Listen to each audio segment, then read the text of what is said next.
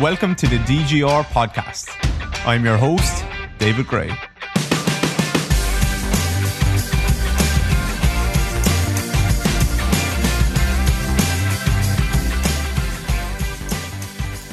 Hello, guys. David here. I hope you're doing well. I'm just going to do a nice shorty, shorty podcast for you today. Super short. I had a client in earlier and just going to give like a couple of little tidbits from the consultation, and hopefully, there's something that you can take away from that. Excuse me.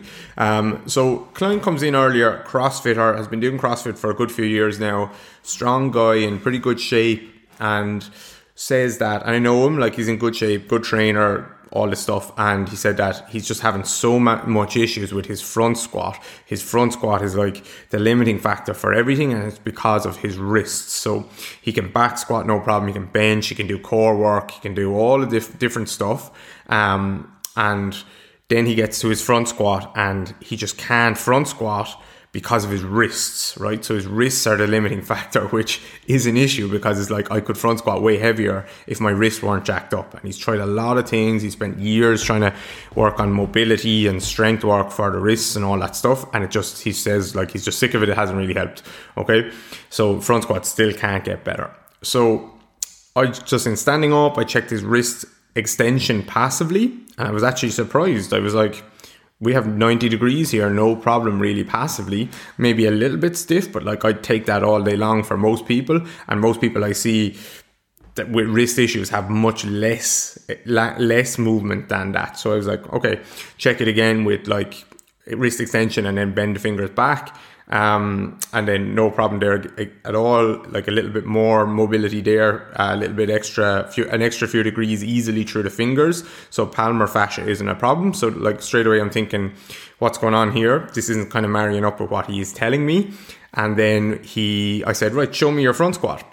So he grabs a barbell, shows me his front squat, and I'm like, ah, I see what's going on here. Uh, so front squat, some of you probably will guess already what's going on. So shows me his front squat, and actually it's shoulder flexion he's missing. That is the problem, right? So he sets up for his front squat as soon as he, yeah, even just getting into that position is hard for him, and you can actually see that the barbell is resting on his fingers and he can't really put any weight. He can't get his elbows up high enough to rest the barbell across that shelf in his shoulders. All right. So, like, that, that was so obvious when I saw it, and no matter how I was trying to explain to him, this is this is this is what's going on, and no matter how much wrist work you do and have done, it's not going to actually improve because uh, well, not that it's not going to improve. Sorry, I didn't say that. I would never say that. Um, but it's it's it's not a wrist issue in the first place. It's a lack of shoulder flexion that is the problem in the first place. So, like at some stage, that barbell, when you start to go up in the weight in your front squat, at some stage that barbell gets too heavy for you to hold on your wrists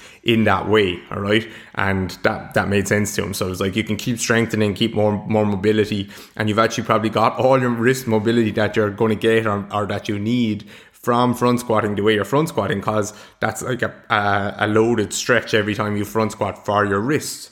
And so lie him down on the table, physio table, check his shoulder flexion, external rotation.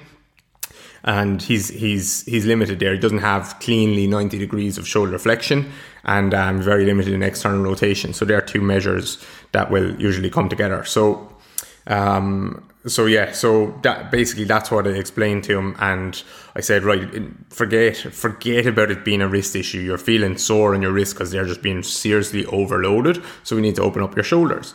Um, so we did, uh, and actually, as a small side note to that, like the, I checked his active wrist extension, or he checked his active wrist extension. It wasn't 90 degrees. Um, it was a little bit less than 90 degrees, and there's systems and people out there that say your active and passive range should like kind of pretty much marry up. So if you have 90 degrees of passive wrist extension, you should have 90 degrees of active wrist extension, or you should or else you're like at risk of injury maybe or something like that. I think that's kind of bullshit to be honest. I just don't see in theory that sounds great. In practice, I just don't see that being the case at all. At all, at all. So like putting a barbell on or putting a barbell on my wrist and not having 90 degrees and then the barbell pushing me into 90 degrees, like that's gonna happen. Going into a push up position and not maybe having 90 degrees, having 85 degrees, and then the push up I'm at 90 degrees because I'm my weight is on my hand on the floor. Like that's going to happen. I, I, think that is strengthening it up. I don't I don't see this injury thing or anything like that. So um, so yeah, that's just a, a small aside. I don't think your active and passive range has to marry up at all. Um, I think that's kind of a, a, a bullshit concept that in theory sounds great in practice not practical at all. Uh, people might ar- argue with me but yeah. Um, so here's roxy running in. Roxy i'm recording a podcast. Hang on. Um, so sorry. Um, what was i going to say? I've lost my train of thought. Here. Here. Good girl um, so yeah, anyway, so we so shoulder flexion, external rotation limited. So what do we do? We open up his back, so the back of his ribs, get some air back there. He's very flat through his thoracic spine there, so we start to open up that that part of his body. We started to do like some couple of little wall stride drills, uh, breathing exercise into his into his um, in between his shoulder blades and stuff like that. Check his front squat again. Lo and behold, he can get his elbows up higher. He can get into that position. He can rest the barbell on his shoulders a little bit easier, and his wrists feel better. Now we didn't go and check his one RM or anything like that. I don't need to. I'm not saying that. Oh, this is the answer. You've just fixed your problem. I'm just saying we actually know what the problem is, and this can give us a a bit of an insight into the treatment process going forward. So, just a small kind of the takeaway lesson there is well, there's two. One is like specific to that case, which is wrist extension might not be the issue. It's actually shoulder flexion and external rotation. And then secondly, um, actually get your clients to show you what's going on. So even if I didn't have a barbell, if I was in a small clinic room, no barbell, I would still have asked him to show me his front squat position, and it still would have shown that yeah, here like this is where you're struggling. Um, it's actually a shoulder flexion problem. And even if I couldn't do that again, I would then be able to check passively on the table: Do you have shoulder flexion? Do you have wrist extension? Yes, you have wrist extension, but no, you don't have shoulder flexion. You don't have external rotation, and yes, your your thoracic spine looks quite flat. So I can kind of understand why you might be struggling with that. All right. So um, so yeah, get your clients to show you what's going on. Don't necessarily trust what they're telling you. Get them to actually show you if it's a if it's a, a guy or a girl and they say when I reach to take a cup out of the press, this is where I get the shoulder impingement. Like show me that reach. When I go down to put on my shoes, like show me putting on your shoes so I can actually see the mechanics that are involved.